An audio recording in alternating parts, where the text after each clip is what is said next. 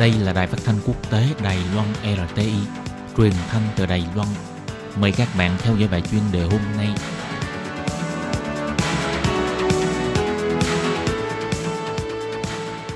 Lê Phương xin chào các bạn, các bạn thân mến. Hoan nghênh các bạn theo dõi bài chuyên đề hôm nay qua bài viết Thư viện thông minh Bản Kiều ngưng phục vụ độc giả. Thư viện thông minh ở Bản Kiều, Bàn Xéo được thành lập cách đây 10 năm, nằm nơi trung chuyển giữa ga tàu ngầm, ga xe lửa và xe lửa cao tốc. Diện tích chưa được 198 mét vuông với gần 30.000 cuốn sách để tiện cho nhóm người sử dụng phương tiện giao thông công cộng mượn sách, giúp ích rất nhiều trong việc nâng cao thói quen đọc sách của dân chúng. Nhưng bây giờ, việc Cục Quản lý Đường sắt dùng lý do kích hoạt tài sản vì tiền thuê mỗi tháng 100.000 đầy tệ mà đã kết thúc thư viện thông minh, khiến cho người dân cảm thấy Cục Quản lý Đường sắt quá chú trọng việc lời lãi trong kinh doanh.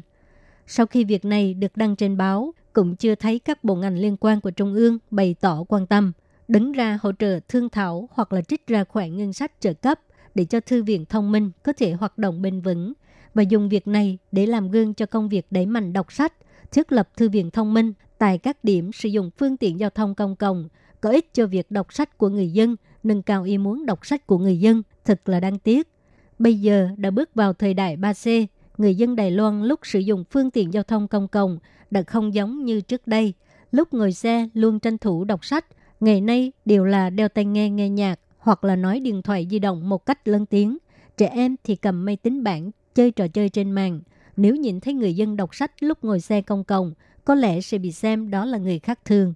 Theo báo cáo về khả năng đọc sách của toàn dân Đài Loan trong năm ngoái, người dân Đài Loan sở hữu lượng sách từ 10 năm trước là 1,29 cuốn, tăng đến 2,2 cuốn, đi vào thư viện mượn sách cũng từ 2,25 cuốn, tăng thành 3,3 cuốn. Nhìn từ những con số này thì tỷ lệ đọc sách tăng lên khá nhiều, nhưng trên thực tế mỗi năm chỉ tăng 0,1 cuốn và nhìn từ con số bình quân mỗi người chỉ mượn 3 cuốn sách thì thói quen đọc sách của người dân Đài Loan thấp hơn so với người nước ngoài. Trong bài lời nói đầu của bản báo cáo này, Bộ trưởng Bộ Giáo dục cho biết việc đọc sách là có liên quan đến khả năng cạnh tranh của quốc gia và cá nhân mỗi người. Bộ Giáo dục sẽ thông qua các loại chính sách tích cực xây dựng xã hội học tập suốt đời và cung cấp các tài nguyên khác nhau cho Thư viện Quốc gia Công cộng, trong mong người dân có thể tận dụng nguồn tài nguyên phong phú, bồi dưỡng thói quen tốt, qua đó nâng cao khả năng cạnh tranh của bản thân mình và sức cạnh tranh của quốc gia. Nhìn từ lời nói đầu này, có thể thấy được Bộ Giáo dục rất là chú trọng việc cải thiện việc đọc sách của người dân. Nhưng lúc Thư viện Thông minh ở Bản Kiều ngưng phục vụ thì lại không thấy sự quan tâm của Bộ Giáo dục. Điều này chứng tỏ rằng sự chỉ đạo và kinh phí trợ cấp trong chính sách thư viện của các huyện thị vẫn có chênh lịch.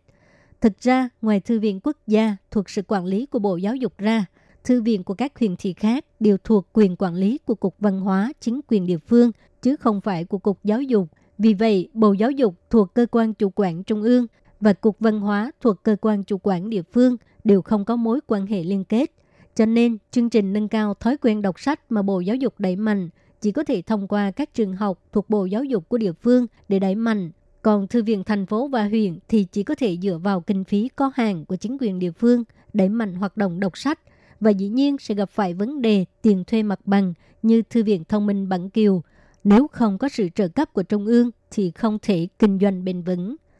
Như Bộ trưởng Bộ Giáo dục đã nói, đọc sách là có liên quan đến khả năng cạnh tranh quốc gia, thì tất nhiên là phải do cơ quan trung ương tài trợ và đẩy mạnh, chứ không nên do các chính quyền địa phương dùng kinh phí và tài nguyên hạn chế để đẩy mạnh việc đọc sách. Cơ quan chủ quản trung ương nên lập tức tìm hiểu số liệu về con số mượn sách, số người đến đọc sách là bao nhiêu, nếu giống như các thư viện của thành phố và huyện khác thậm chí là vượt quá giá trị bình quân, thì Trung ương nên hết sức mình ủng hộ. Một tháng chỉ có 100.000 đầy tệ, tuyệt đối không thể tìm ra được một nơi xây dựng thư viện rẻ như vậy. Đồng thời cũng có thể đánh giá mô thức này để xem xét có nên đẩy mạnh tại các huyện thị khác hay không. Để cho người dân lúc đến các trạm xe, ga tàu có thể cầm trên tay cuốn sách để đọc. Hình ảnh này chắc chắn sẽ là phong cảnh đẹp nhất ở Đài Loan. Các bạn thân mến, các bạn vừa theo dõi bài chương đề của Đài Phát thanh Quốc tế Đài Loan RTI do Lê Phương thực hiện. Xin cảm ơn các bạn đã quan tâm và theo dõi.